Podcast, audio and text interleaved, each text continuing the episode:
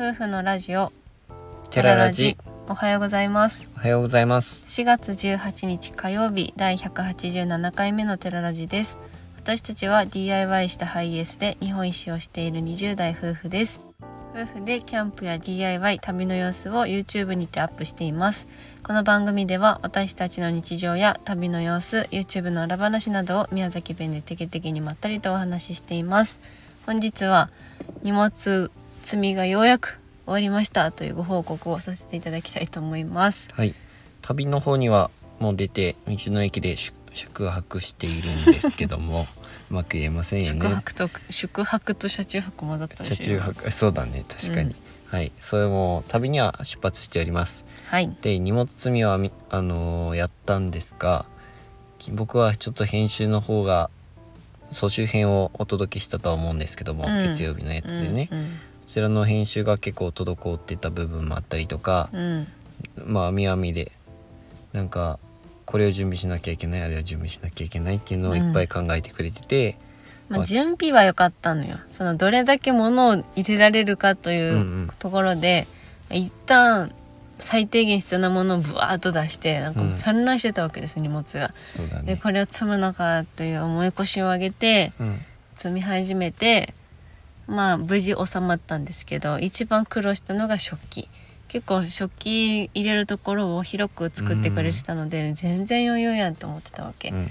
やけどもまあいろいろとね食器を入れたりとかまあ調味料とかは余計にこれから増えてくるという前提で入れた入れたとしてもうん。これはいつか入らなくなるわって思うぐらいうん。最低限でもそうなってしまう感じだったんですがちょっと不安はあるけどとりあえず乗せられたので一件落着ということで、まあようやく旅に出まあね出たわけなんですけどはい。これから足りないものとかは都度ね調達していく感じではありますができるだけものはあまり増やさない方がいいかなと思うのでね。増、えるとしたら食べ物かなっていう感じかなやっぱり。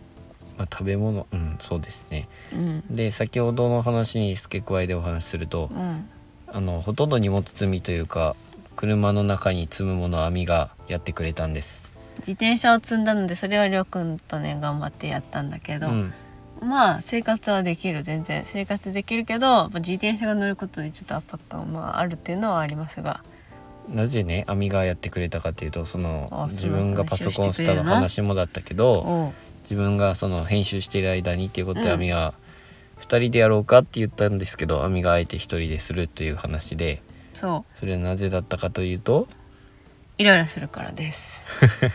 違うのイライラするんじゃないんだけど、意多見がね分そう多分。食い違うのよ、うんうん。それがそこから衝突が起きるってことは大体いつもの流れになってしまうので、確かにね。私がそのりょうくんが入れてくれたうんもともとの話をすると昔からキャンプする行くってなった時にりょうくんが荷物重いもの運んでくれるついでにもう全部荷物積みをしてくれてたわけなんですけど、うんうんまあ、そこから私がちょこちょこ動かしちゃったりとかして、うん。またりょうくんがそれはそこに置いてたのにみたいな。うん「えー、こっちの方がいいんじゃない?」とかっていうのでちょこちょこ意見がねそう衝突してたことがあったのもあったしうんまあ割と収納得意な方だから多分それはああだこうだって私言っちゃうなって自分の中で思ってたし多分りょうくんもそれを分かっててお互いもうじゃあそれで行こうみたいになって、まありょうくんはりょうくんで編集してもらって私は私でもどんどん収納していってみたいな、うん。うんまあ、すごく良かったと思いますこういう手段を取ってね。いやー大変だったと思うんですけどめちゃくちゃ綺麗に網が収入れ納してくれたのはたといういいんだよ。そう入れたのはいいの、これからうわこれどうしようってならないのかが不安なわけ。取り出したりとかってこと、うん、こう増えもし増えた時とかってこと、うん。なんかあ備品足りないわって買うじゃん。あこれ入れるとこないじゃんみたいな余裕がない状態ではそうなあるね。るよ。ねはっきり言って。うん。なんかそういう時に困るからこそ減らしたつもりだけどうん、まあなかなかミニマリストってところには程遠い部分はあるかなとは思うね、もっと削れるはずなんだよ、うん。もっともっと削れば削れるはずなんだけど。意外と便利さを求めたりとかなんかこれ持っときたいなっていうやつを持ってこようとするとやっぱり荷物がねめっちゃ増えちゃうよね。そうね。あとはアウトドア用品とかってうん。大体の SUV 車とか軽とかもだけど天井にルーフラック？そうだね。をでその上にトランクカゴとか乗せてもう車の中割とすっきりとしてると思うんだけど私たちの場合床下収納に大きめのスペースを作ってるのでそこにい。ろいろと収納するとだいぶ取る場所をそこで、そね。こが空いてたらもっともっといっぱい入るんだけど、うんうん。まあそこにアウトドア用品を収納していることで、まあ、うん収納に関してはまた別動画でね荷物積み動画っていうの？まあ大体こんなもの載せてるよみたいなのも動画にしようと思ってるんですけど、はい。そこに大きいところにテントと机といろいろと入れてるので、まあ、そこがな空いてたらなという思いはありますが、うん。うん。まあ、でもちゃんと入った。まあテントをねどうしてもやっぱ僕ら持っていきたいっていうキャンプは絶対したいしね。うん、フリーサイトタープってのははちょっと難しくなるそうね。かもしれない。車があるからね車中泊キャンプであればタープでもいいのかなと思ったんだけど、まあせっかく新しく買ったしお気に入りだし、なんか私たちのね商売商売道具じゃない。商売道具っていうとまあこれっていう感じもあるから、どうん。まあぜひね持っていきたいっていうのもあるしかなりね社交性にも優れてるしそうだね。そういうのを考えるとあのテントがあるといいかなと思って持ってきてます。はい。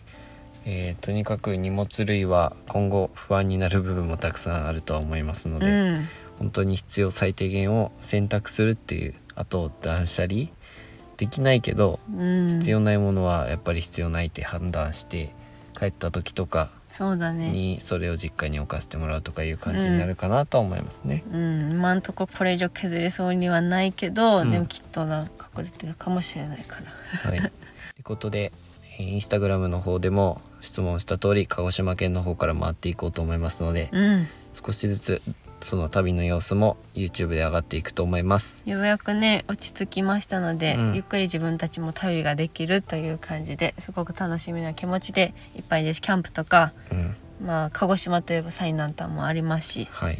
もう早速最南端は制覇できそうな気がするね。ね天気とはにらめっこ状態が続くかと思うんだけど、まあ安全運転傾向に注意してはい。楽しんでいきたいと思います。はい。次は多分鹿児島での配信になると思うのでそうかね。そうだと思います、はいまた楽しみにしていてくださいそれでは今回のお話はここまでです。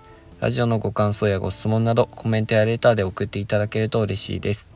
インスタグラム、YouTube の配信も行っておりますので、ご興味のある方はぜひ概要欄からチェックしてみてください。